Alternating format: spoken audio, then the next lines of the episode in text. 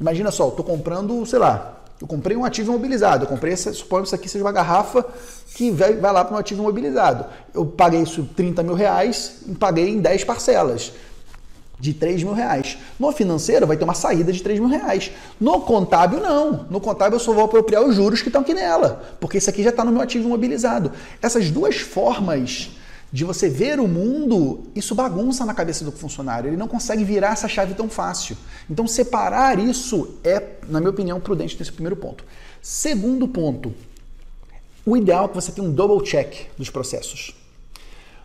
Porque, lembra do processo? Você processa o financeiro e importa para o contábil. Se você faz tudo isso unificado no setor só, você perde o double check, você perde a dupla verificação.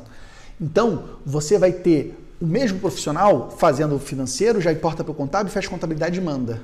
Quando o ideal é você ter essa dupla verificação.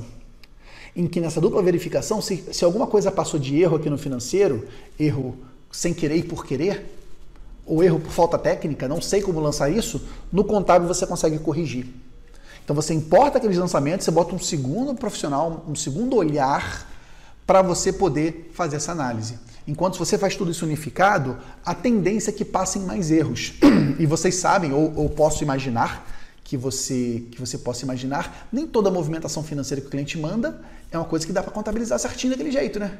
Não sei se acontece com vocês, mas às vezes acontece, sabe? Do cliente pagar uma despesa pessoal dentro da conta corrente da empresa. Isso acontece aí na tua cidade?